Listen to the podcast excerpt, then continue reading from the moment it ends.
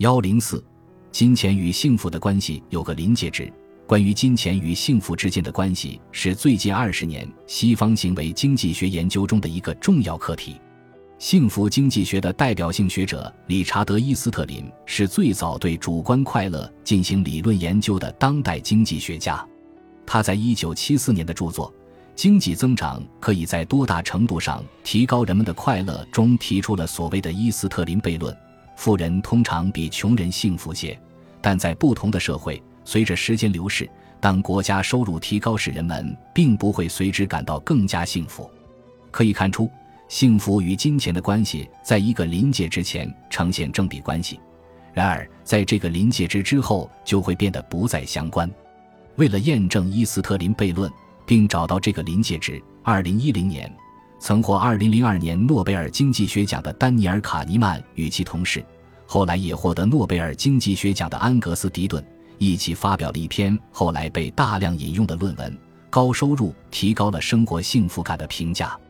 这篇论文通过对涵盖一百七十万人调研数据的统计分析指出，每年六万至七万美元的个人年收入就可以让人们获得一种感知上的幸福感，而如果个人年收入能够达到九点五万美元，则人们对自身整体生活就会有倾向于很幸福的评价。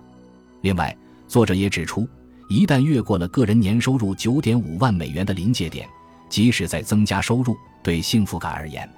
其实已经不会造成太大的影响。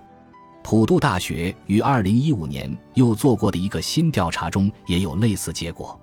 数据显示，在美国各个州，年收入七点五万美元是一个幸福的基准坐标，低于它的时候，幸福感是随着收入递增明显加强的，但达到这个基准后。幸福感增长的幅度却并不显著。